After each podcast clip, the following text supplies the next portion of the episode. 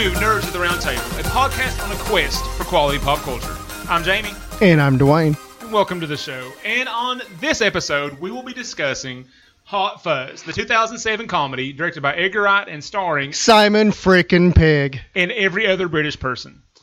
Um, did you notice how many people, I mean, were, that you that you recognized from British movies showed up in this thing? Thick throughout. I couldn't I couldn't place many of the names, but I knew all of the faces. Yeah, you recognize. And I was like, all. oh, I know that guy from this movie. Oh, he was in Harry Potter. He was in James Bond. He was this. He was that. He was. Yeah, they're all through there.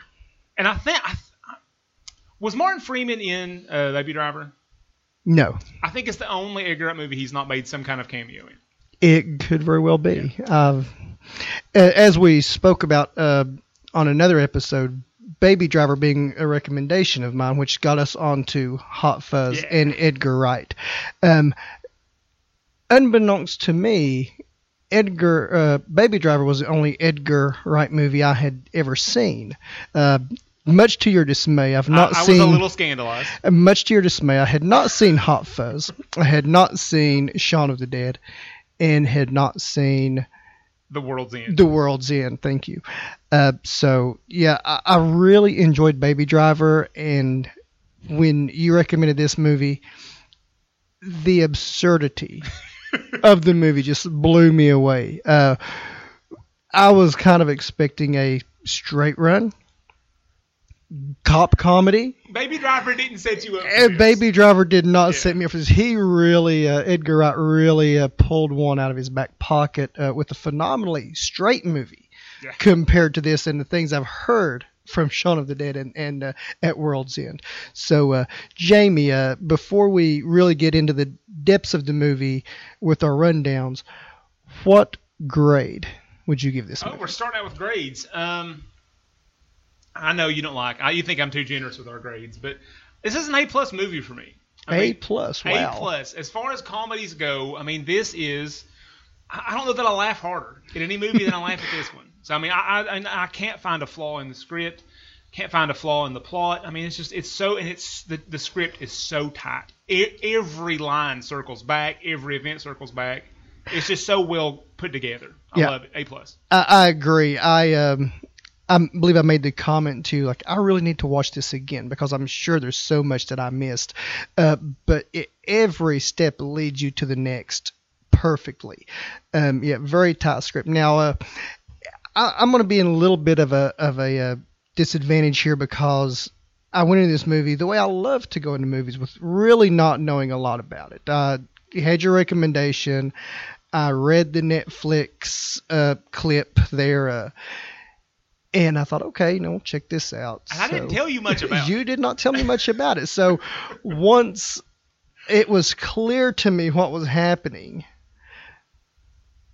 I bought in and bought in hard. But now to get to the buy-in, I really missed, I think, a, a chunk of setup that would have really paid off at the end. Yeah, um, we well, the first thing you have to do is you have to grant them right off the bat that Simon Pegg's an action hero.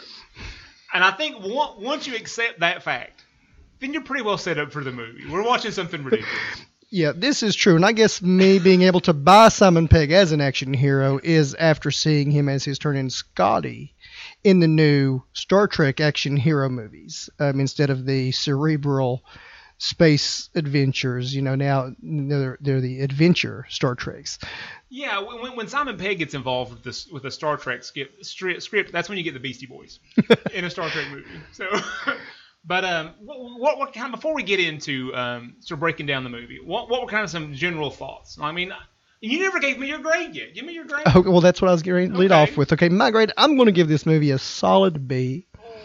Uh, now, and and that was one of the things too. I was uh, kind of amiss with is you know. Uh, it took me a minute for the bind. I was, didn't quite know what to expect. Didn't watch a trailer. Didn't go to Rotten Tomatoes. Didn't uh, IMDb this thing. I said, okay, honey, kids are spending all night with Graham and Gramps. Got a semi-adult movie here. You know, I'm sure it's going to have some uh, language with Simon Pegg and some uh, uh, crude humor. So, you know, we've got an evening. Let's just chill here on the couch and, and watch this thing. And um, yeah, it's it's a solid to B movie for me. I really enjoyed the the tightness of storytelling. I really uh, enjoyed the Guess guess whose, mo- whose idea it was to watch this movie, folks? The guy who gave it an A plus. the a guy who gave it an A plus, not a B. But now uh, this is a movie I would recommend. This is a movie I would go back to. But when you get into the uh, the over the topness of Simon Pegg's uh, superhero cop, so to speak, uh, you know, 400% over any other officer's arrest record. So I'm I'm sticking with a solid B on this. That kind of hurts me. you know, but what I, what I suspect though is is on a rewatch, and as on further rewatches, I, th- I think your appreciation of the movie would deepen. I, I'm sure it will because, uh, like I said, and even thinking back to it after the the initial and, and only watch I've had of it, I'm, I'm seeing oh that connects here, that connects there. This is why this person is here. This is why they interact this way. Fascist. Hag. Okay. But, but but there's things like that all throughout the movie, and I, I think I think I've caught something new every time I've watched it. Some little line, some little event, some little occurrence that circles back later in the movie. I can see that with the density of the script. Yeah, I mean it's it's actually I mean, it, when you watch it, you think man that was a, that was a fun dumb comedy, but on a further re- rewatches and you see how tightly put together that movie is, it's it's actually it's a dumb comedy, but it's a smart, know, smartly put together. Dumb it's a comedy. smartly put together dumb Yeah. comedy. Yeah, once like I said, once you buy into the premise, uh, the movie just is is a number one. I mean that's that's the A plus there, but the premise was what was eluding me at the beginning. And the the last general thought I want to leave us with before we uh, jump into uh, breaking down the movie is I, I just it's it's clearly a parody. It's a satire of, of you know action uh, American action movies. But what I what I what I feel as I watch the movie is, it's it's a loving parody. Like it's clear that they've watched Point Break a lot. You know, like that as silly as Bad Boys 2 is, they actually like Bad Boys 2, you know? And as you see in the uh, in in a part of the movie when when Simon Pegg is introduced to these movies, just just jumping ahead a little bit, he had no clue, but he's living this life. Yeah. And uh, yeah, Edgar Wright really took these movies and he took them by the hand, and he said, you know, I'm going to rip you a new one. But we're going to do it lovingly, Yeah. and and you and we're just going to show how great uh, your type of movie is. Yeah, man, I just I, I, I really respect that. It's this, this loving satire of these things. Like, these things are ridiculous, but we love them. So we love it. And uh, and on that note, we're gonna take a short break. When when we come back, we'll be breaking down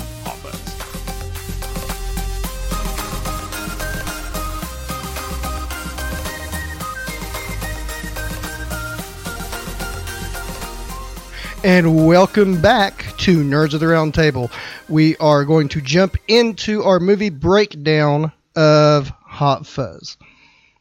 Okay, and um, so we open up we, and we meet Simon Pegg's character Nicholas Angel, and it's a very dramatic scene. He's you know marching intently, which is very weird. If you've seen if you've seen Shaun of the Dead first, to see him with that serious, intense face on, that is not Shaun. I do have a hard time with Simon Pegg's seriousness.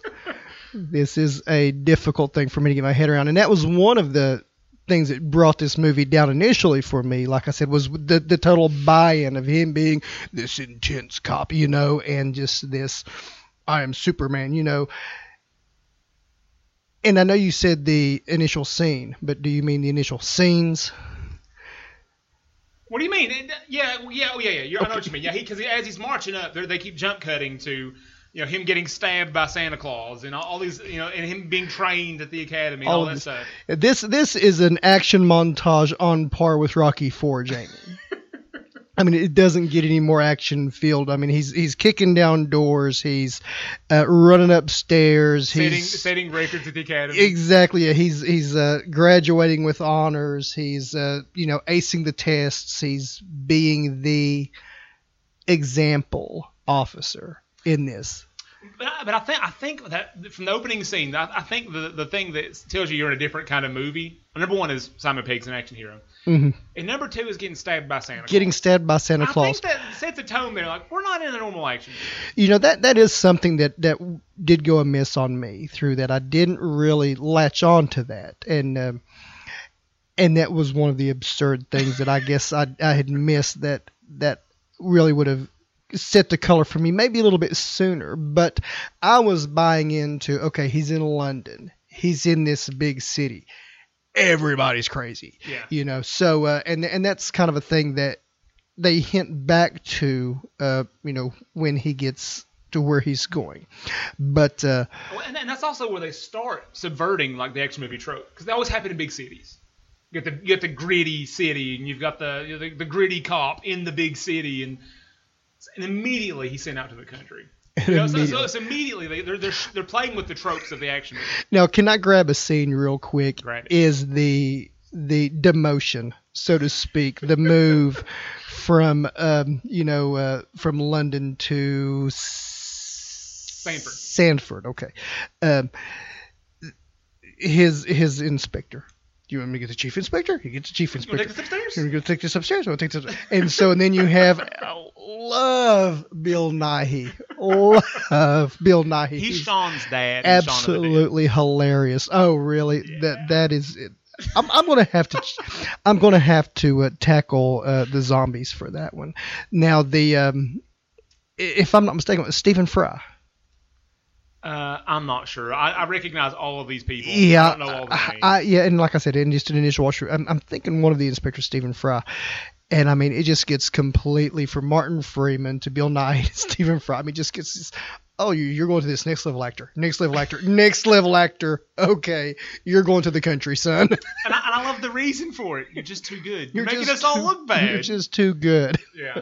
And so uh, yeah, I, I just love that. But but you know, but in a normal action movie, the trope is it's, it happens in the city.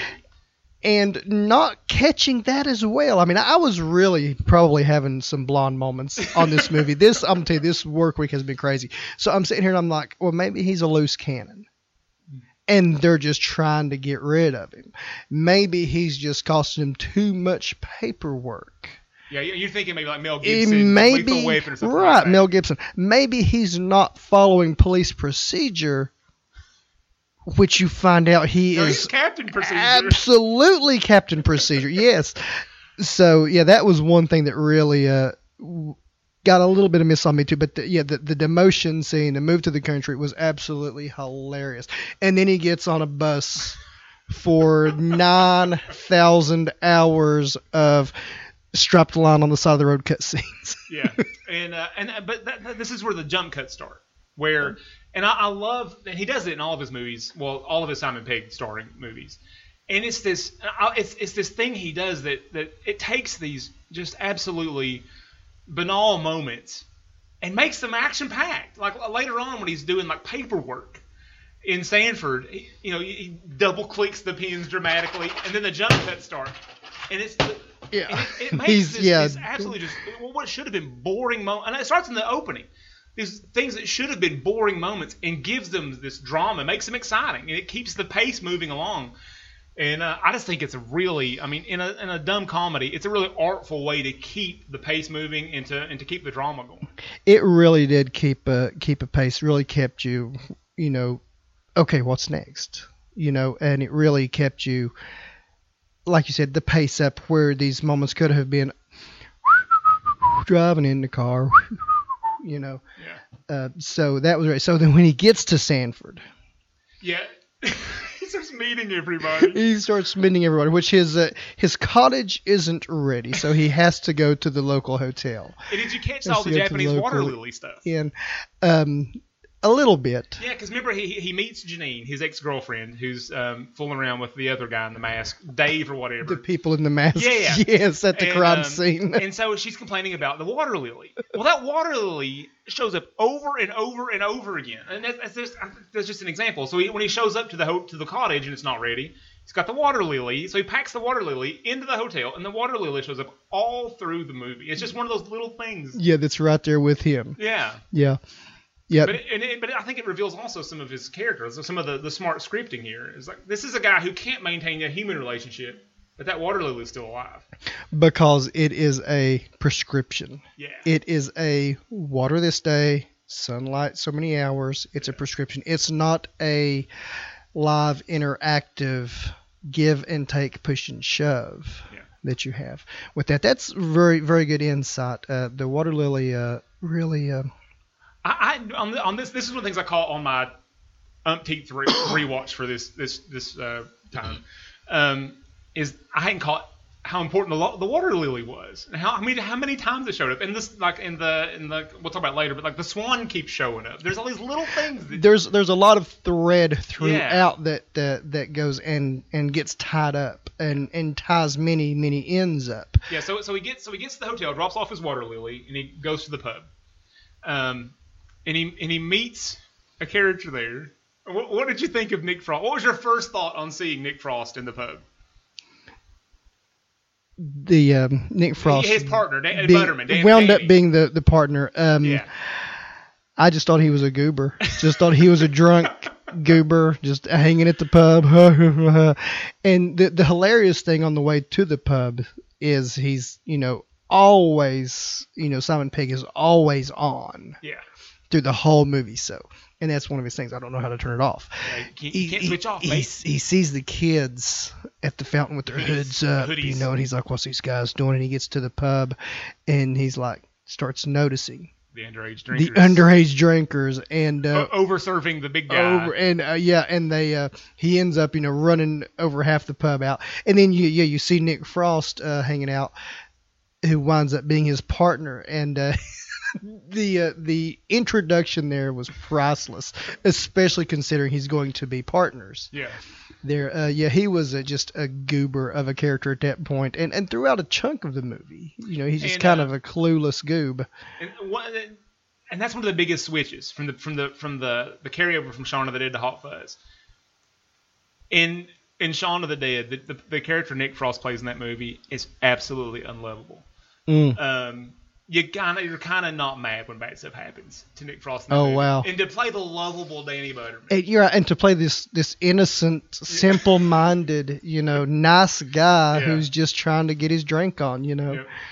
So so so uh, so Danny Butterman, I call him Nick Frost. So when when he leaves, gets in his car, well tries to get in his car, and he tries to drive away, and tries and almost kills Simon Pegg. Then he hauls him into the station, and then we see another of the running gags. They keep showing up in this movie.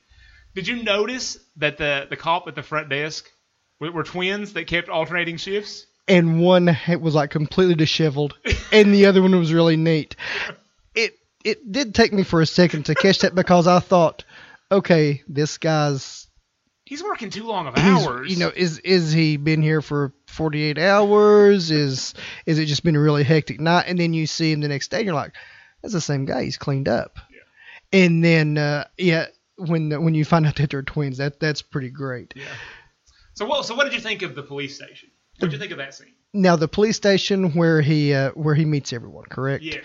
Yeah, that was uh, a great setup as far as who is what in this movie. You have, um, you know, the the guy with the glasses, the the slim guy with the glasses. Are you talking about that? Not that. Uh, not the Andys. Um, no, not the Andys. Uh, he's an actual street officer. I'm blanking. He- There's, there's, the, there's, there's the inappropriate lady. Yeah, the inappropriate lady. There's the, the mumbler from the woods. the mumbler from the woods, who is a great character. I, I, I love the uh, the British characters who you can't understand. I was talking about this driver.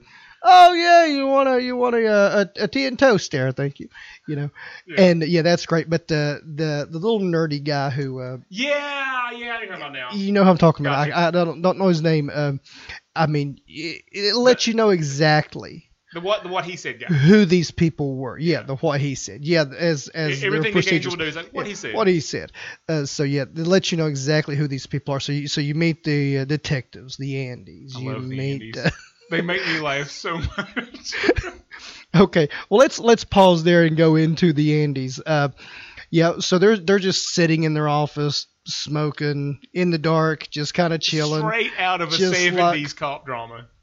Got, So- got the got the '70s The, mustache. the stash is totally unobvious. Yeah. Are you a detective? You really need to tell me if you are, sir. I'm not a detective. But uh, yeah, completely obvious uh, characters. But yeah, you find out exactly. They're hard boiled. Uh, yeah, they're they're they're too tough. They're too cool for school, you know, and they really probably couldn't couldn't do anything at all. Uh, but the you know the, the one guy that really got me, I liked uh, was the the chief. uh, the in the chief uh, police officer there was um, I, I fell in love with him in uh, in uh, the Half Blood Prince Harry Potter. Uh, the professor Slugworth, something like that. Um, just a, a bumbling, nice uncle kind of a guy. And uh, you really caught that sense of this is just a perfect little town. Everything is so wonderful, and you know here's this uncle type man just kind of shepherding over everything, taking care of everybody.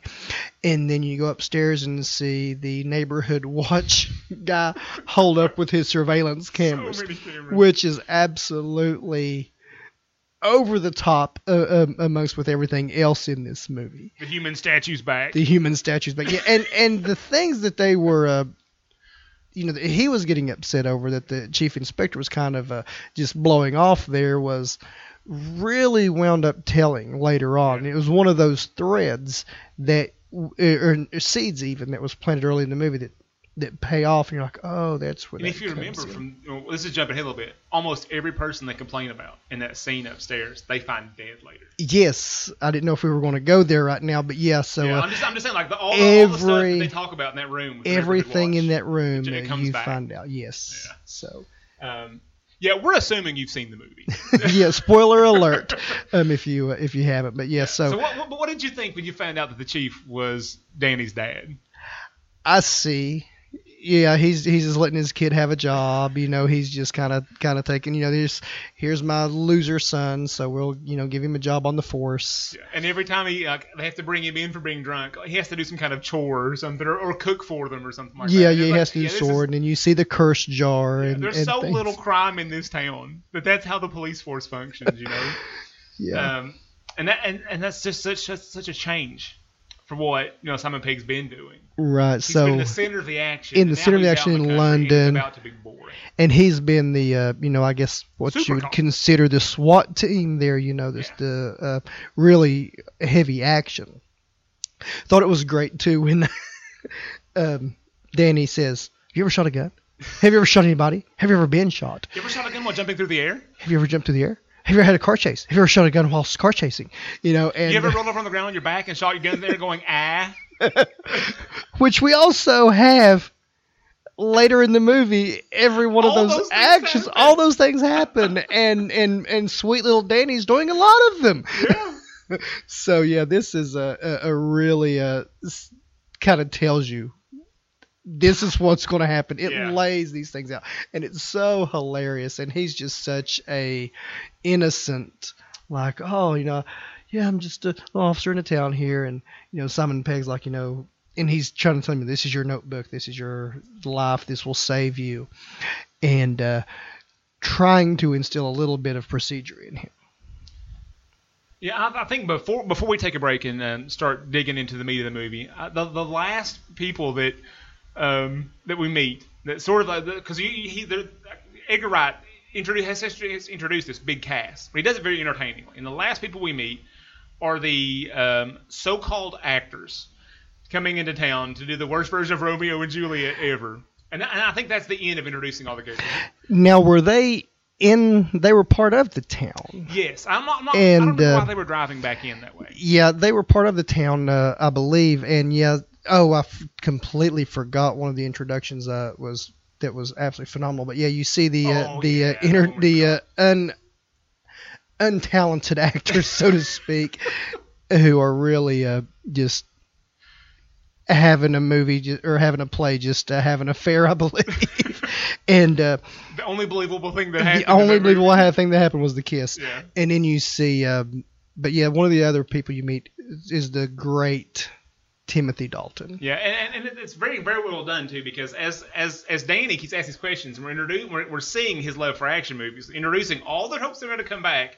We're going through town, meeting all these people. They're going to be that are going to keep coming back. keep coming back and Timothy. Dalton is the is the headliner of that is the is the headliner of the town hi i'm the uh, what is he the slasher slasher. the slasher yes the slasher um, nice slash prices come and see me at the grocery and uh, yes so uh, And he, he's so menacing in ah, every scene.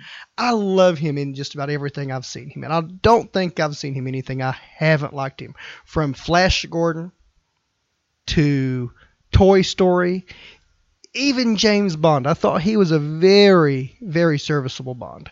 I think the problem with him in the Bond movies were the scripts. I think those two scripts were not what they could have or should have been, which you see really happen with some of the later Bond movies. But that being withheld, uh, Timothy Dalton is just a one of my favorite British actors, and I don't know if it's his accent, I don't know if it's just the way he carries himself, but he has the stash.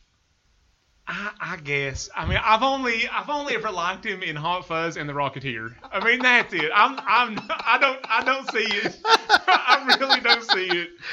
When when when he's when when he's being serious and smarmy, it just I can't buy it. But when he's being smarmy and funny, I like it. But he's Timothy Dalton, and he's just so intense. I guess. That's fine. Sure.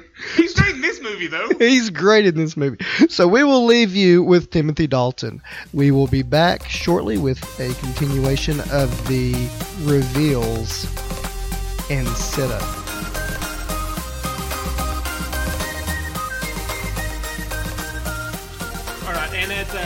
Point in the movie, um, we've met everybody. Um, Edgar Wright has very skillfully and entertainingly introduced us to all of the important players in the town. The colorful cast of characters. Very colorful, and we will only learn how truly colorful they are in that final scene of the movie. But we're not there yet. Um, so we've met everybody, and then so we go to that horrible Shakespeare play. And if I remember right, that's the first crime scene, right? Yes. Yes. Yes, okay. the Shakespeare and that, plays. and that, and that's when the plot really starts to thicken. It's, I mean, they, they take kind of a long time introducing everybody, setting all setting all the pieces on the board in place. So you, you're introduced to everyone. Everyone's here, and as we know uh, through the introduction, I think we may have glossed over that Sanford is the least crime-ridden town in England. In the least likely place to have an The action movie. least likely place to have an action movie. The least, the sleepiest little village. The sleepiest little. Everyone is I mean, so uh, he- pretty. Beautiful, picturesque town. Yeah, but Simon Gorgeous. Pegg is not wrong to expect to be bored in that town. After the excitement of London, you know, he, he's he likes the action. He likes solving crimes. He likes being a cop, and he expects to do nothing in this town. And nothing he's done on that tour, on that first day, nothing has led him to believe this is going to be anything but boring. arresting 13 people on the way to the police station before he starts work. For basically loitering and and every wondering- and everyone's like, okay, this guy's just overkill. He needs to chill. He's a little bit too uppity for us here in this sleepy little town. Yeah, and the Andys give him attitude about you know you think you're better than us basically, and they're and they you think it's I, I think it's having an inferiority complex you're supposed to feel like they Yeah, feel kind they're- of threatened by. it. So they're gonna uh, try to intimidate him first off. Yeah.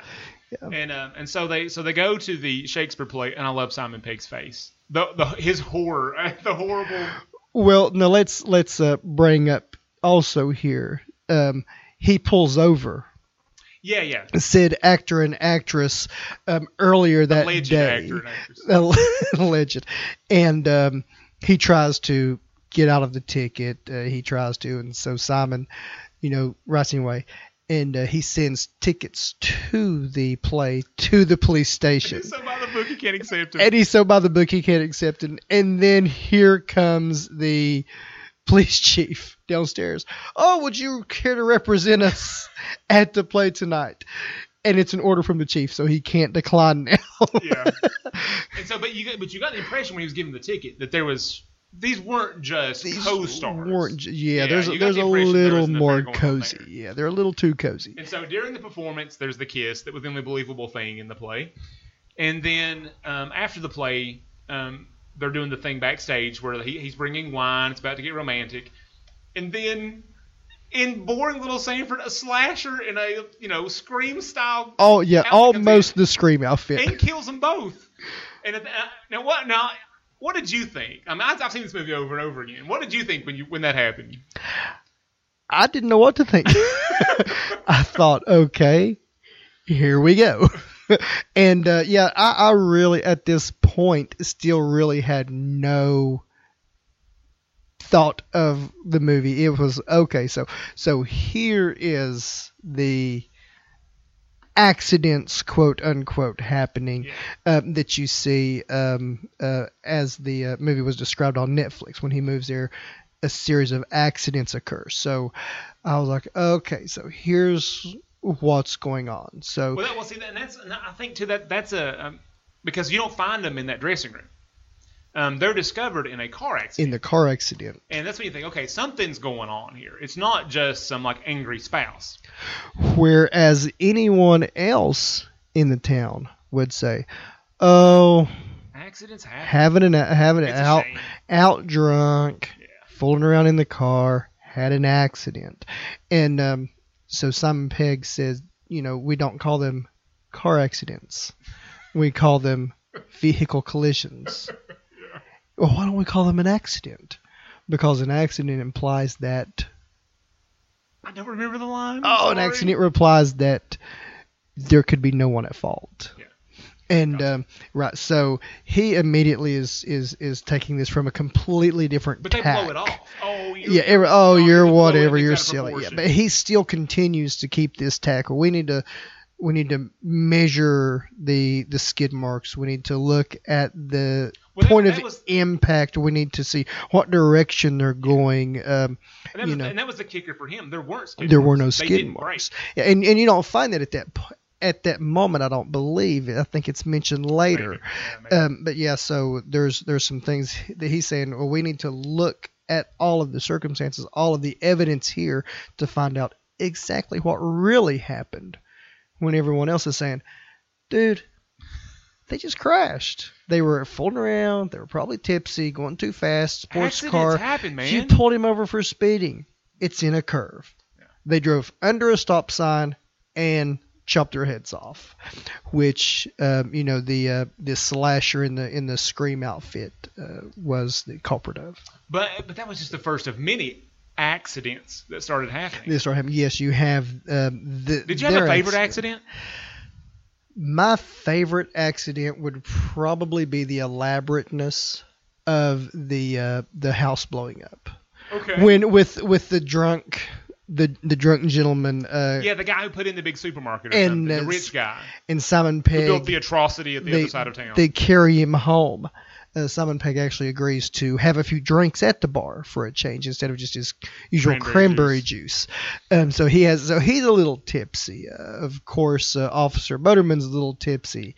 Um, you know, and then this one guy's just keeps on getting hammered, hammered, hammered, and the chief says, you know, can you can you just make sure he gets home? So they get him to his door. He goes in the door. They leave. The next thing you see is um, the scream outfitted getting there, but the elaborateness of uh, you know knocking him on the head, uh, setting up the eggs and bacon, turning on the gas. I love that he just turn on the Oh, gas and lighting- a fire. He actually cooked uh, the eggs. and cooked the bacon. eggs and bacon, lit the candles, you know. Uh, so just the elaborateness of, Yeah. of, of all of that was uh, was pretty hilarious. Um, but that one, um, I also enjoyed the lady tripping into her garden shears. Yeah. Uh, it was Accidents, man. accidents, man. Um, You you didn't you didn't pick my favorite. My favorite is when they're having the church social and they're in the auction. yes. And the reporter guy, Oh, he the knows something, right? He wants knows Simon Pegg to something's meet up. him over by the church at whatever time. And the guy in the scream outfit goes to the top of the church, knocks a big pillar over, and it lands on him and spears into his butt. It's so it's so gross. and and the way things happen in this movie, you're like, oh, well, it could be this person because they're not here. Well, Timothy Dalton. He's gone to the bathroom Yeah. in the church. Oh, well, it could be. Well, no, there he is. There she is. But uh, Timothy Dalton had an alibi during the uh, during the house explosion, you know, uh, and and all of the things. So And and, they, and Timothy Dalton was playing that role so menacing. You kind of think it's him, but, th- but then I always thought it can't be him. He's the obvious guy. he's right? too obvious. Yeah. Yeah. that that was me. He's too obvious. And uh, as we uh, you know go through the accident, so so we have the car accident. Yeah, there's the car accident. There's We the have reporter the- who's onto something. Okay, now the reporter is I'm gonna have him out of order. is is he next? Uh, I think the lady with the garden shears is last. Dude, lady with the garden shears, I know is last. So we're, I, we're gonna I- I go. think, I think the guy in the house is the guy second. in the house is second. Then the then the reporter. reporter. Then I'm missing one. okay, I think I'm missing an accident. yeah, I'm I'm tapped out with accidents. Okay, right anyway. now. So yeah, so we'll we'll stick with these four so, uh, but to so, move forward. so the Andys and the chief and everybody's like, this keeps talking about well, these accidents happen. These, they're just accidents. You, you, you, why are you bringing your big city, you know, And through all of these accidents, Simon Pegg is trying to take a note. He's trying to get alibis. He's trying to interview people. He's trying to see who's who, where's what's what. And throughout the movie, you have him on a, a wild swan chase instead of a wild goose chase. We're going to a wild swan chase. So you know, uh, I, I, I like I like when he's chasing the, uh, And- and the what guy was- in the hood that looks like Jimmy was- Fallon's little brother. what was the guy's name that called in the swan? And he thinks it's a prank call. and and he's and then he finds out, oh no, this is legit. There's a really a guy missing a swan. Yeah, because you can tell Simon Pegg's starting to get and uh, and people cutting other people's hedges, which is absolutely hilarious. And now this is something that really sets up later in the movie. Now the the crazy British guy, um, who you can't understand, who's the officer, uh, they take him out to the scene of the guy cutting other people's hedges. Sir, you can't cut other people's hedges. And mm-hmm. they and they look at him and he says, and then the guy's able to translate. oh, oh, no, they need Danny too. They need an extra step. Danny has to translate. Danny has to translate from the yeah. So you've got the you've got the wild country guy who no one can understand telling the wild officer who no one can understand, and he has to tell it to Danny, who then tells it to Simon Pegg. And well, do you have a license for that gun? Yeah, because the whole time he's got a shotgun broken down over broken his arm. over his arm, and he says, and Mr. Procedure For this one, for this one. So what do you mean this one? And you go and find. I mean, I don't know if this is you know Saddam Hussein's personal guards, uh, you know, weapons cache or what. it looks like a country version of the scene from The Matrix we talked Yeah. about last time. You know, this is true.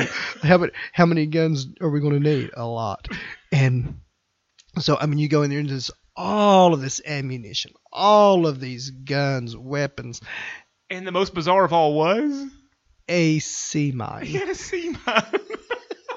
a, a, a mine that you would float in the ocean to take out either submarines or ships. Um, and they repeatedly hit, well, and they and they set up for later because they hit it and they, They- all freak out and run outside. and they all run outside, and it doesn't blow. They hit it with the shotguns. Oh, and so they take all of the weapons to the empty evidence room. so There's the, rats crawling around in there they- because there's nothing to do. There's nothing to do, so they're cataloging all of these weapons, which really sets up something glorious. and they even bring in the sea mine. they bring in the, police sea mine and set it there, which is totally wonderful. And uh, so, anyway, back to the accident. So you have the accidents. All of these little random things are happening. He's having to go, you know, get on the people working hedges, go chase the goose.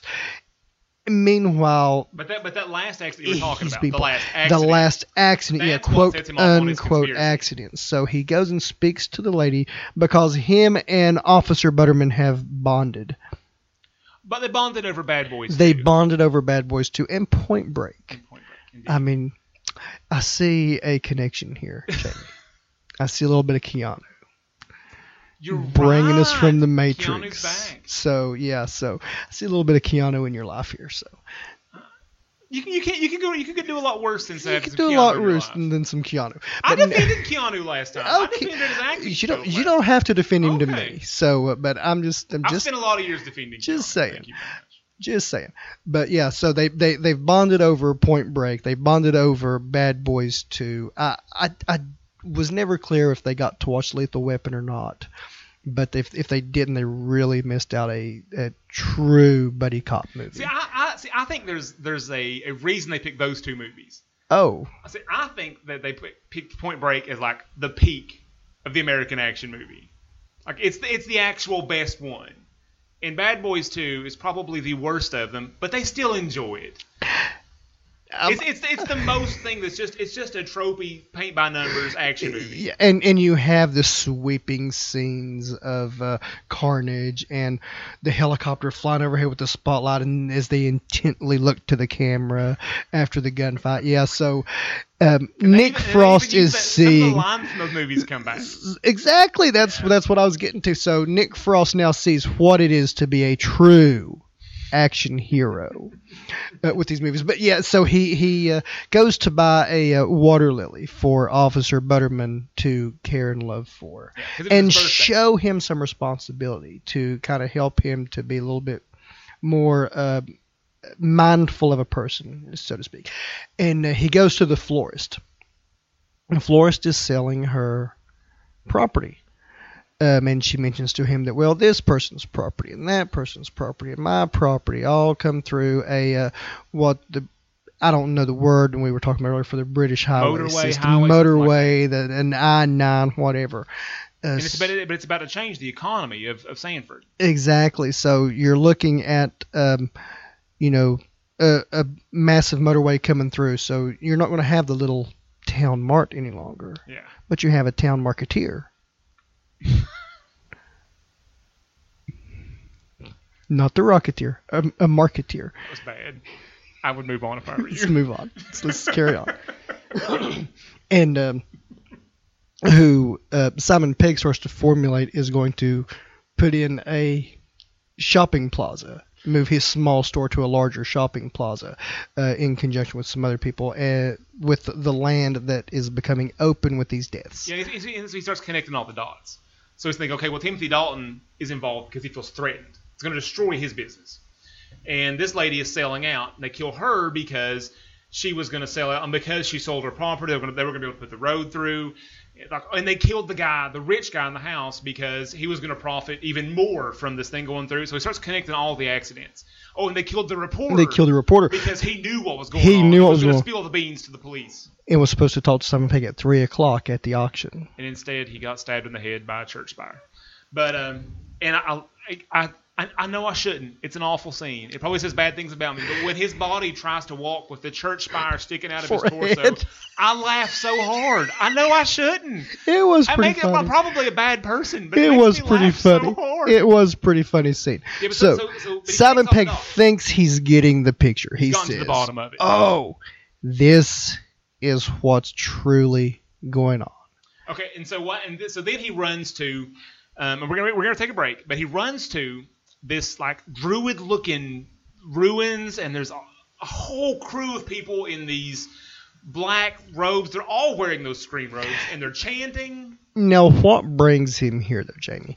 Because when he stops to get the water lily, he actually sees the person in the scream robe, Yeah, he chases them after after they and he chases him out. And as he's chasing them, they, they keep getting ahead of him. The person keeps getting ahead Yeah. of him, keeps going, and he's this super fast. He Set the record for he the set the record. But this person is still outpacing him. So you're thinking, what's Timothy Dalton? Because he's the jogger, he's the runner, and uh, you're thinking, you know, all this things are running through your head, and he goes back to his Supermarket. hotel.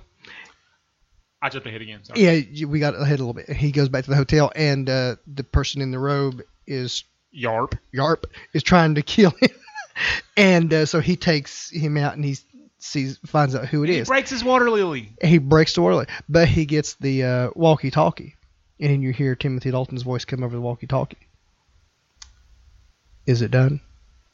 And then he goes, Yarp. and uh, so he has a conversation. He says, "Okay, meet me back at the sanctuary, or Yeah. whatever the word was." And that's when he comes to the Druid Tower with with Yeah. the people sitting around the large table with the flashlights under their chin, and they're chanting. and they're chanting. So let's take a break right here before we get into, or do you want to get into this before we get into No, the no, no, I was just gonna say, massive like, resolution? So at this point, he's got a conspiracy theory that makes sense of all of his facts, yes. and so he, and so it all it all fits together, right? we got one of those great jump cut scenes where he tries to uh, to, to you know to put everything together yeah, with the, the makes paperwork. Makes a boring scene dramatic again, and so he gets to that thing, and it, it all makes sense, right? He's figured it out, and then we're gonna take a break.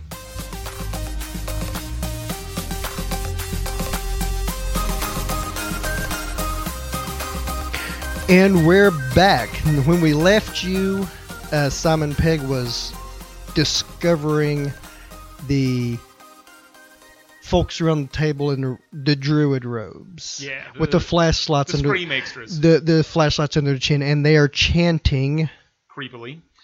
And um, and so, but then, but then they start discussing like this weird sort of just like run of the mill stuff about the town.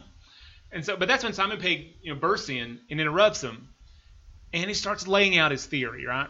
And this conspiracy theory is all about the motorway and people are going to make money, and it's all you know you're gonna you don't want your business to get hurt, and it all makes complete and total sense. And he's thinking it is the town's greed. yeah, Uh, and that if is. was a run of the mill action movie, he'd be right. He would This be right. It would be thing. the town's Yeah. greed. But because Edgar Wright wants to play with the tropes, it's something ridiculous. So, what do tell are the reasons for all of these murders?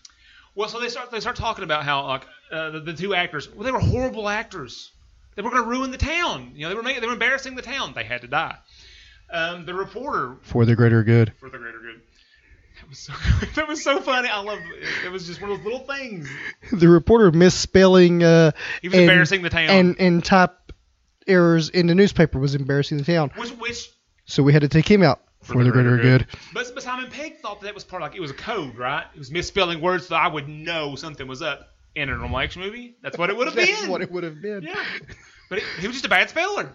It was embarrassing the town, so we had to die. The, For, for the greater good. For the, and the and the and the and the rich guy who'd put in the the, the atrocity The, of a uh, house the ugly home, yeah, that Yeah. didn't go with the town aesthetic. It was going to embarrass the town, so we had to die. And then so they go through all the like the lady was going to sell out. They were going to put in that motorway and ruin the rural aesthetic of Sanford. So he so she had She to had die. to die. And and so Simon, I love Simon Pegg's expression. He's just like, I can't believe this is really why. Really, what it's this." about.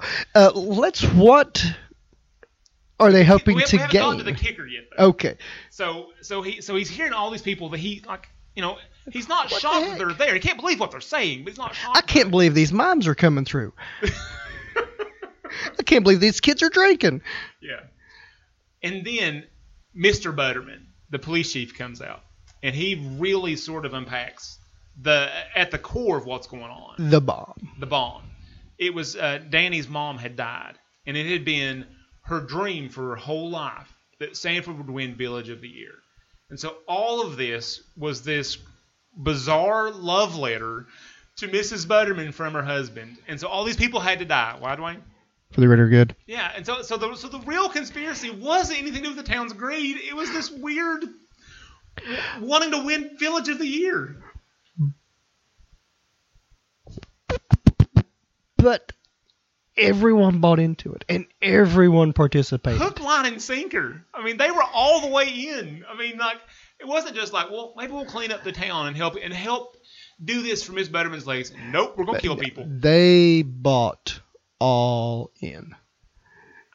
And I and and I love that like the big conclusion of the movie, the big the climax of the whole thing is the day the village is getting judged. and so the, the, so the Yeah, this is yeah, this is great. But um, so they start chasing Yeah, yeah, Simon Pegg away. They start chasing Simon Pegg away from their little meeting. Uh, because for some reason he goes to arrest 30 people without a weapon. well, it is England. I know it's England. They don't carry weapons. They have to call for an armed response unit. He didn't even call for Danny. He didn't, Didn't call, for, the Dan- di- Andys. didn't call for the Andys. he didn't, call for the inappropriate police lady. didn't call for the mumbler. I mean, he didn't call for anybody. Yeah. So as as he is. By the way, she's not inappropriate because she is a lady who is a policewoman. She's inappropriate because of every word that comes out of her mouth. She is entirely politically incorrect and not a role model that you would want your sweet little daughters to have. Kind of funny though. She is kind of funny though. Anyway, that carry on. being Sorry, said. anyway, um, yeah. So uh, I lost my train of thought. So that, see, he tries to arrest him, and then he has to Oh, run. and then he has to He went run. alone without a weapon. So in running away, he starts discovering things.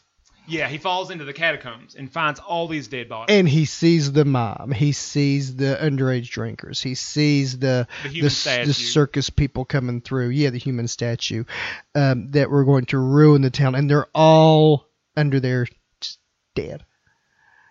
And uh, so as he he goes back to the um, um, police station, and he knows what he has to do. Keep going. I want you to take this up. He knows what he has to do at the police station, and he goes. Well, he, he starts to go back to London. Or, or am I jumping ahead again? Now this is uh, where me watching the movie one time is not going to serve us as well. So, as after he leaves and he sees all of this, the dead bodies. Well, he, get, he gets he steals uh, uh, some kind of little car and he's driving back to London to get away from it all. Um, you're looking at me like I'm way off. Um, um, I'm, I'm Because you remember he's driving away and then he buys the sunglasses at the at the little gas station and then then goes back. yes, the sunglasses. Yeah, he, he, buy, he buys the David Caruso sunglasses. Yeah. And, and I think he sees Bad Boys 2 or something in like a, a little oh, On the, bargain yeah, bin. he's he's stopping to get some gas, So instead of going instead of going to the London police to get help and he's go back, inspired. he's inspired. So he's going to do it action movie style instead of the logical way of going to get the SWAT team from London yes, to help yes, him. I, I had completely lost that part. Yes, yeah, so- because he went back to London to get the like, all the, the police, the Metropolitan Police, to come help him. Another instead- thread and seed that was planted early on in the movie. Yeah, he, he's he's inspired. I couldn't do this. Yeah, so he, so he buys the David Caruso sunglasses, and he turns around and drives back, and it's just going to be him and Danny are going to do this. They're going to do it action movie style. And so he, he, I love that when he crashes the car, he just gets the horse, and, and they, and so he goes back and when now when does he get Danny? Is Danny with him when he goes to the arms room? And Danny is not with him when he goes to the arms room. Because, That's right. yeah, because he goes in and he uh, he crashes into the people like on the outskirts of town. Yeah. and they're shooting him with shotguns, and he runs over, you know, the horse and Punches and, an and old punches lady. the old lady. and um, so yeah, then he goes to the arms room and stockpiles. And, and, and he does the Keanu. He goes just loads down. There's guns full on everywhere. Matrix style. He's got the two I shotguns. love the shot. sticking up like a like antlers from his you know, wings from his back, and uh, he's uh, pockets full, bullets around the chest, holsters, Got the bandoliers. bandoliers, Yeah. straps. Oh, he's he's locked and loaded, and he goes And did you notice he added the toothpick to town. Yeah, the at that point? Yeah, All and, the- and it's tropes. those little details Yeah. that just make that scene great when he goes rolling in Yeah. on the horse. and it's inspection day.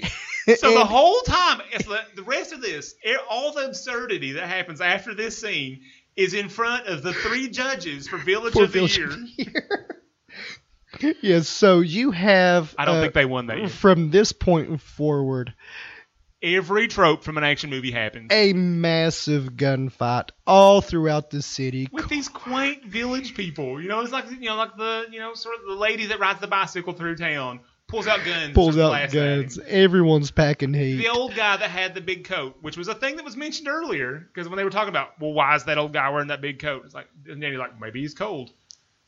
And, of course, Simon Pegg's like, well, he's probably packing. He's pretty Well, he pulls the thing open, he's packing. He's packing guns. Yeah. Starts shooting at Simon Pegg. So he, he he has a shootout with the people in the bar.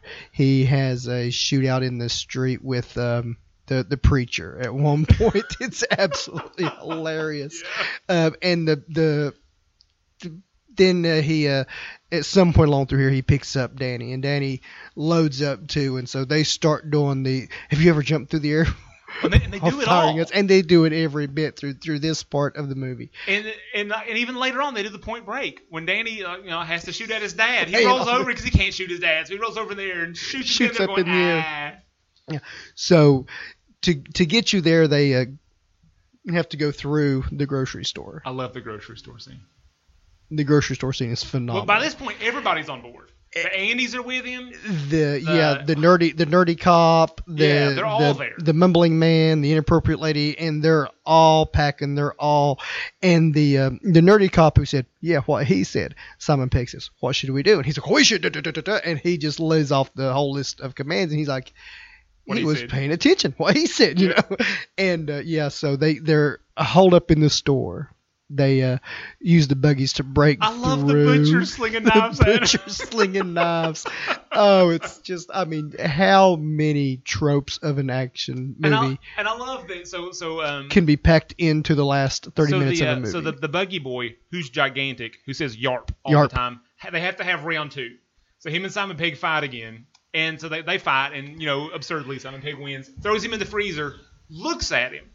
He's supposed to say something there, like, you know, cool off or something like that. Doesn't say anything. Runs back to Danny, and Danny's like, Where, "Where's the freezer? Where's the the buggy boy?" Threw him in the freezer. Would you say anything cool? He's like, "No." He's like, "You should have said cool off." You know, it's like, so even when they don't play with the tropes, they point out that they didn't play with the tropes. You know, I love Yeah. that. Oh, that was lost on me with all the other craziness going on as well. But yeah, so uh, the things that happen through the last, you know, like I said, half hour of this movie It moves fast, too. over. Yeah, and you, it's so fast. I, I don't even know where to begin. But I mean, everyone in the town gets shot up. Everyone in the town gets gets murderfied. Everyone in the town gets, I mean, just outrageous. And then you see Well, the inspectors from time to time yeah, and, watching, just and just jawed. all of this craziness going on through this town that has won Village of the Year the last hour long. three times. Yeah, three times or whatever. But uh, yeah, they're just like, oh my goodness. I love the guy holding the clipboard with just mouth hanging open. You know, he's just like. They're not winning Village of the Year this year, but so that so the the supermarket fight ends with Timothy Dalton and, And the police and the chief. police chief getting a little, of course, a tiny British Police car, car. and and fleeing. And so Danny and um, Simon Pegg chase him, and they end up at the model village, which is just a tiny model of the village that's getting ready to be judged. And they have this big throwdown between Simon Pegg. Now, was it just before this that something was in the car? Yes, the swan The comes swan back. comes back. so yeah, and the, the swan's not done. the swan's not done. The swan, I believe, attacks the uh, yeah, so police the chief who's the driving. the car. Yeah, so then, then, then so the, the whole time they're driving this police chase to the model village, the swan's in the back of the car. So they get to the model village. Timothy Dalton and Simon Pegg have what look what looks like Godzilla and Mothra are fighting in but Tokyo. but but you also have the the young person in danger trope. The Yeah. young boy, you have the Yeah. young boy in danger that they have to fight around. yeah, Harry Potter's little brother. and yeah, so uh, you have the young boy who is in uh, peril there. Yeah. And so they have the big fight, and you know, normally at the end of an action movie fight, like something like bizarre will happen, and the person will be dead. I love they even play with that. Like Timothy Dalton gets impaled on the thing. In a normal action movie, he'd be dead. Instead, he's going, he's moaning about how much it hurts. Now, now one thing that at this point I had bought in, I was I was totally sold, and a little bit of symbolism here I see um, at at early on in the fight in the model village. Timothy Dalton is flailing around and destroying the buildings. He's destroying the village. Simon Pegg isn't causing any damage. Hmm, I hadn't noticed that. So in trying to save your world, He's destroyed it. he's destroying it. Hmm, little bit of depth there. I wouldn't be shocked if they put that there on purpose. Yeah, this, this that's is such, that. such a carefully so careful. movie. I, I, Yeah. I, I thought that I was like, well, I wonder if that is. I that is. up on that. Yeah. I'll have to watch this movie again. there you go. Um, I just need another reason. You're all out of excuses. But uh, and so at the end of the, the this fight, Simon, uh, uh, not Simon Pegg, uh, Timothy Dalton is he gets impaled, impaled on like the, the church spire through the chin. through the chin, Ugh. and normally you're dead. In an action movie, oh, he just did away. He's supposed to turn around and walk away, you know, with explosions in the background that you don't even look at. Timothy Dalton is not dead. Oh, this hurts so It bad. you wouldn't believe how much this hurts. But the police chief gets into the car that Simon Pegg and Butterman have been driving, and he tries to flee. You remember what happens next? this is when the saw swan The, swan finally shows its worth. yeah, it has its final moment and it attacks him. It attacks Mr. Butterman and he wrecks the car. It's great. Yeah, oh, it's wonderful scenes. Um, but and like you were saying, and Danny, instead of firing at his father, he fires up into the air at one point. and um so all of this happens. The the I don't even know what happens after that. I mean, I guess the Well, then, uh, so, so while Officials they're come. there, the officials from London that promoted him, demoted him, whatever, shipped him out to the country, come back, and they're like, London's falling apart. You have to come back. And he, and he doesn't want to go. He, He stays in. Stanford. And stay, stays, he stays in Sanford. And um, so we get the the final scene, which is him and Danny. They've fully embraced all the action movie tropes. They're they're the bad boys of Sanford. And so they get some some silly call. I forget what it is. Some silly little crime. And then he so he does the emergency brake turn, guns it flies through town. around, yeah. And he's and he's wearing the got the shades. glasses. You know, it's it's great. Yeah. And, uh, and you can just see, and then you see him in the in the police station, and he's one of them now. The Andy's like him. He's making One of inappropriate us. jokes with One the of lady, us. Yes. and uh, he, he he's he's embraced Sanford. He's found his place in the Yeah, world. and, it, yeah. it, and it's great. I, I, just- I, I, like, I like that ending. it, it was a really really beautiful movie and especially how it wrapped up there at the end and you and you seen the uh, all of the resolution And he, and he can finally relax. He can finally switch. he knows off. how to switch off now Yeah, yeah, he's sort of found his niche in the world, and so it's. I love it. It, it, it was a very enjoyable movie I'm, gave it a s- B. I'm still standing with my B I know uh, I know I'm going to be sleeping in the doghouse tonight but uh, I'm going to stand with my B on that one but I, I'm going to tell you something this is a movie I will revisit it's a movie I will watch again um, What would you say? Like, I mean, our, little catchphrase is we're on a quest for quality pop culture. Would you? I mean, you gave it a B, but it, would you consider this quality pop B culture? is uh, B is quality. Um, B is quality. I'm, st- I'm a little offended. You gave it a B though. B is quality. C is uh, you know middle. C is middle of the road. B Okay. B is above average. You know B is above average. but I, but I'm willing to bet though that on subsequent rewatches, this thing ticks up for you. I don't. I think I, another watch or I can I can see that happening. I can see that happening. because. I'm. I mean, I'm so impressed with this script. How tight it is. I mean, it's. I know it's a, it's the dumb comedy version of like the. I talked about this on the Matrix episode too about how tight that script was. This is the comedy, the this dumb is the, comedy the, version. the it. comedy equal. but it's just such a tight script. It's so carefully crafted, and there's, Yeah. and there's like you got all the Edgar Wright isms in the movie, the jump cuts and all that stuff. It's just such a well put together movie. Yeah, and as I become more familiar with the Edgar Wright style, that I was so Baby Driver didn't so cruelly denied in Baby Driver. I, I'm, I'm gonna have to say, and and I'm, we'll probably be able to appreciate this more. Uh, speaking about the grades, I, I just want to maybe uh, throw something at you, just just an open discussion here Okay. at the end. Um, you know, I, I know we were talking about the A, B, C, D, and Okay. F grades. Um, A would be awesome.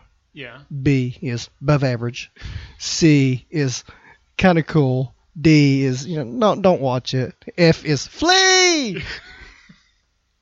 You may have to work on some of the We alliteration. may have to. there, Well, you know what I'm saying. You can. I you can going. You smell what I'm stepping in. Yeah. Alrighty. Well, we're going to go ahead and take a break, and we'll come back to wrap up uh, this episode with our um, Awards. awards, rankings, and recommendations. Thank you for listening.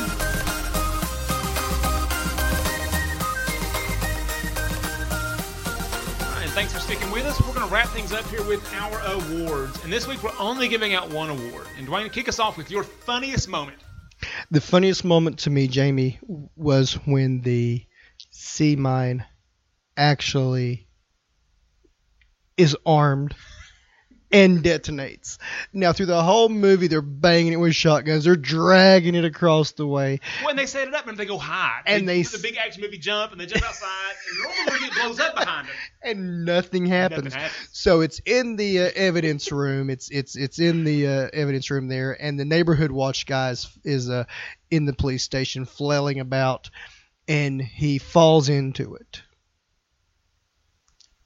Two hundred pound man falls into a sea mine that has been setting for God knows how long, because this thing is rusted and corroded. Decades at least. It slowly tips and hits that one prong that clicks, and you say, "Oh snap, it's alive!" That is that just threw me over the edge for this movie. And it blows up the whole police station. Blows up the whole station. So, what is your scene?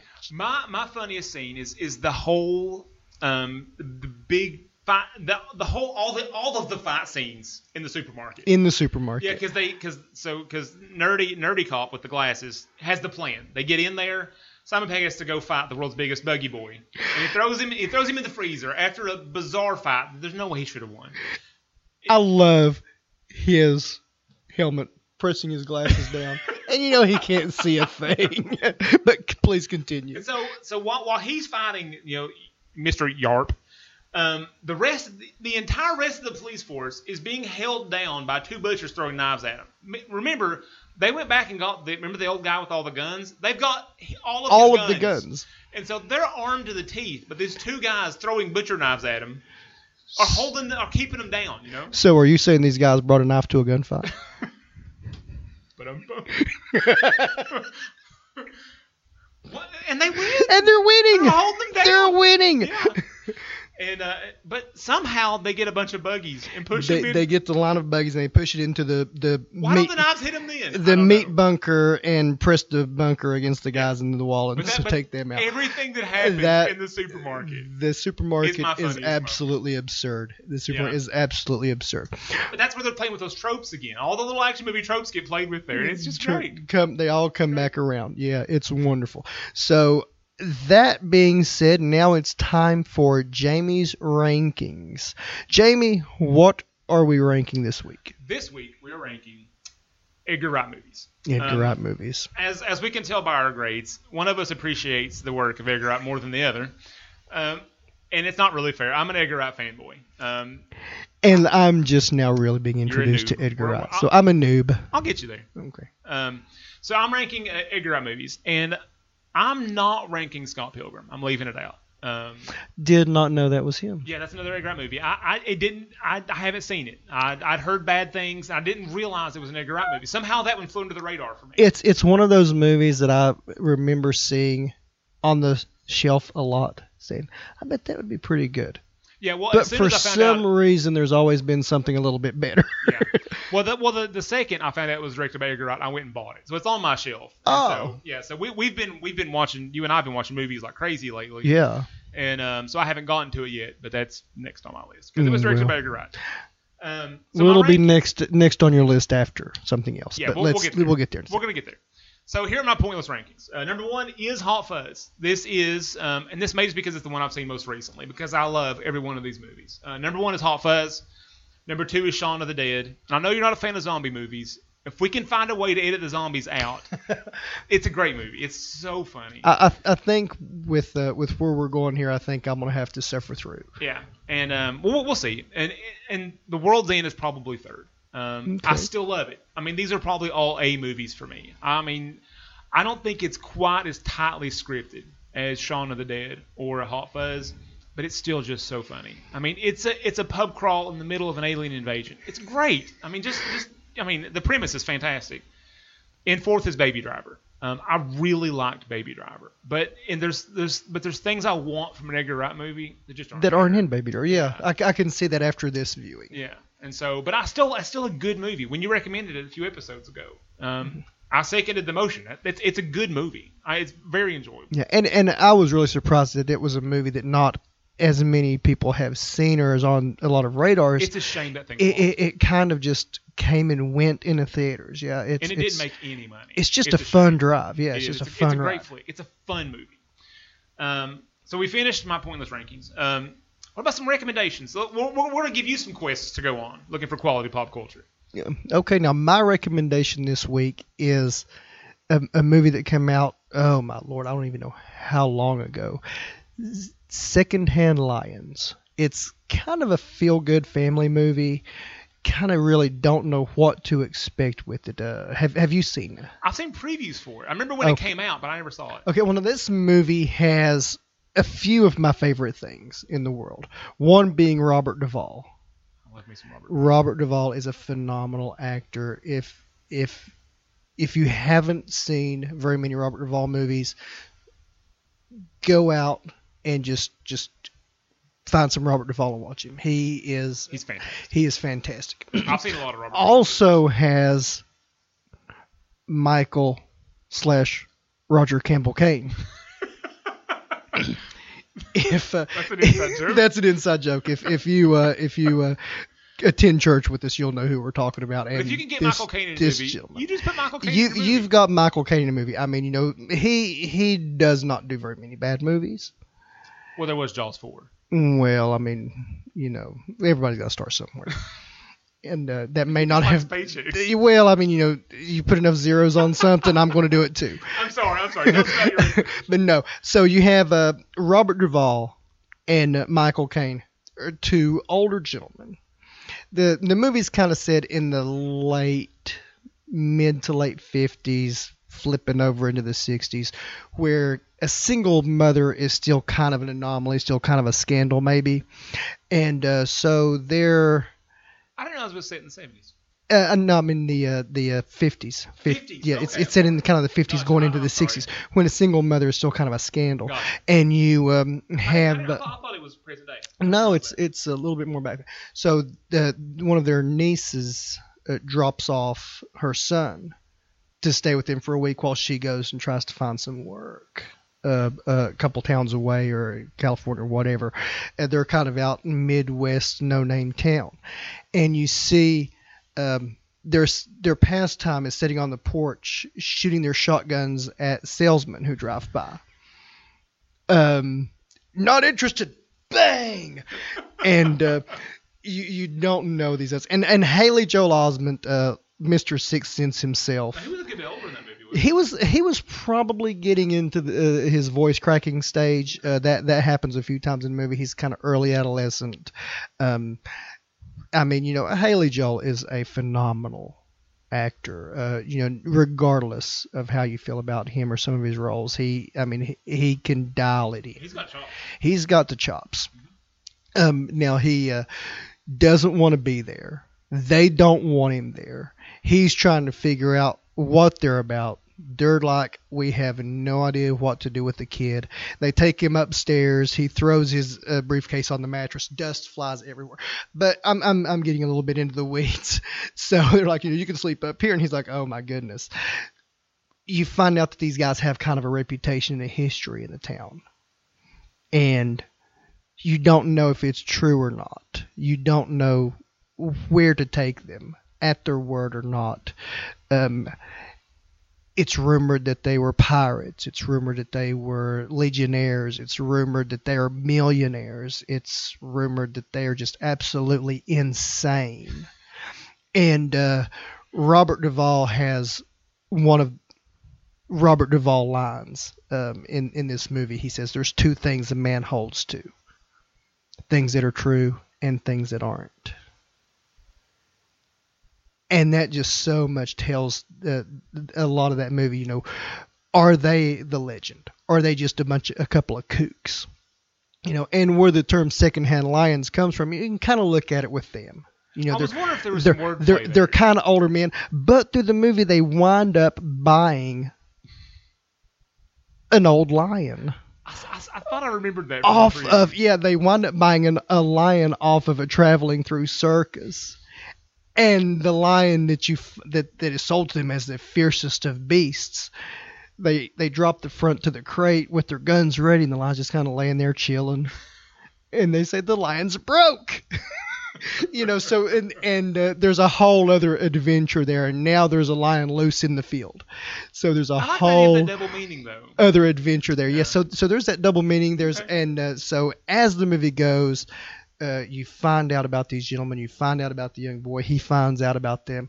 They develop this relationship, and it is just beautiful to see that develop. And you know what is truth. What is your fantasy? What are the things that you cling to that give you life and your life meaning? Um, it's it's really beautifully told. So uh, um, I I checked on Amazon. I checked on Netflix. It's in neither place, but I believe it's in like the 374 bin at Walmart. if you get a chance to watch or if you or if you know someone who has a lot of, of family movies, uh, that's how I discovered a, a lady So, at so it's work. family friendly. Very family friendly. Very family friendly. Uh, yeah. Uh, very little language. Um, there's no no uh, uh, graphicness or, or, or real violence in there. Um, it's it's it's a slower pace. So you know maybe some of your younger younger kids might not you know have the compunction to sit still. You know. Uh, uh, when you look at some of the Pixar and Disney and, and other movies happening with all the colors and, and uh, events, but uh, if if you can get you know if you get some kids interested in the heart in a relationship, it's it's there. It's in this movie. So I would highly recommend that movie. Not really sci-fi-ish, not really um, you know comedic or anything. There are some hilarious parts, but just a great, uh, well done movie with a couple of great actors. Well, you piqued my interest. Uh, if if I ever get caught up in all the movies we've got lined up to watch, Yeah, I'll, try to is- fit it in. This is true. Now, speaking of some of the movies we've got lined up to watch, Jamie, uh, let's uh, maybe let our folks know what we're looking at on tap for the next time around. Uh, well, um, I've got a recommendation first.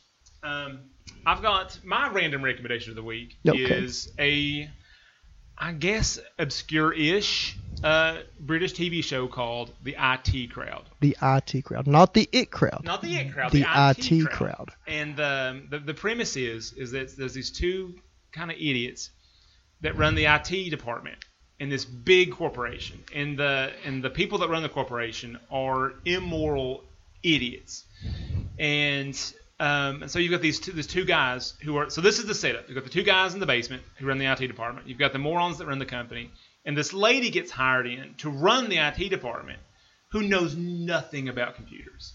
But she know, but she supposedly, well, this is what she tells. That's how she gets herself hired. She tells that she can manage people, and so she gets hired to run the department. So you you get these all these bizarre, crazy interactions with these people, and this, but the selling point are those three main characters. It's um, the, the two the two guys and the lady who's running the department now, and they're they just get up to the most insane plots, and the two guys are idiots. I mean, it's just great. Um, Chris O'Dowd is one of the guys. Okay. I think it's a sort of his sort of launching point. He's been in some stuff since then, but um, and he, he plays Roy, the the the most normal of the crew, I guess. But, he, but he's, he's still a weirdo. But it's it's just so funny and it's it's great. And The I IT recommend it. If, if you if, if the humor of Hot Fuzz tickles you at all, you'll like the IT crowd. And it's sure it's all on Netflix. And this is on Netflix, so we It's can add it to our watch It's list. got those short BBC seasons. Each each season is like five or six episodes. Hmm. They're 20 minutes long. Pretty easy. There's only four seasons. You could get th- you could binge it really fast and you'll laugh a lot. I recommend es- especially the episode "Are We Not Men," where they pretend to like soccer. and it's great. It's great. That's So- wonderful. Okay, so um, those are our recommendations for the week. Those are the quests we set before you. Um, so, but but for our next episode, we're going to be covering Valerian and the City of a Thousand Planets. And I'd heard a lot of negative buzz about this movie. I had heard a lot of negative about this movie as well. Now I'm gonna tell you, Jean-Luc Besson, not Picard, Jean-Luc Besson, uh, the director uh, of this movie. I mean, I f- completely fell in love with you know the professional.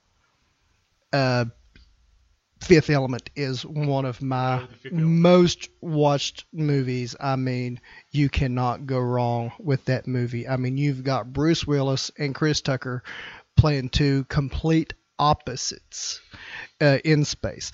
Uh, I'm gonna tell you something. Um, the Valerian in the City of a Thousand Planets could be a sequel to uh, the Fifth Element as far as set design and things go. And you actually see some aliens from the Fifth Element pop up in uh, Valerian and City of a Thousand Planets. To give you a little bit of background, uh, Valerian and the City of a Thousand Planets, I believe, was a French comic book. Yeah, it's a, That he it's a was- beloved he had French graphic adapted. novel. This, this was sort of his baby. I, I've, I've, I've, I've listened to some stuff where they talked about it. It was just his baby, one of his passion projects. Yeah.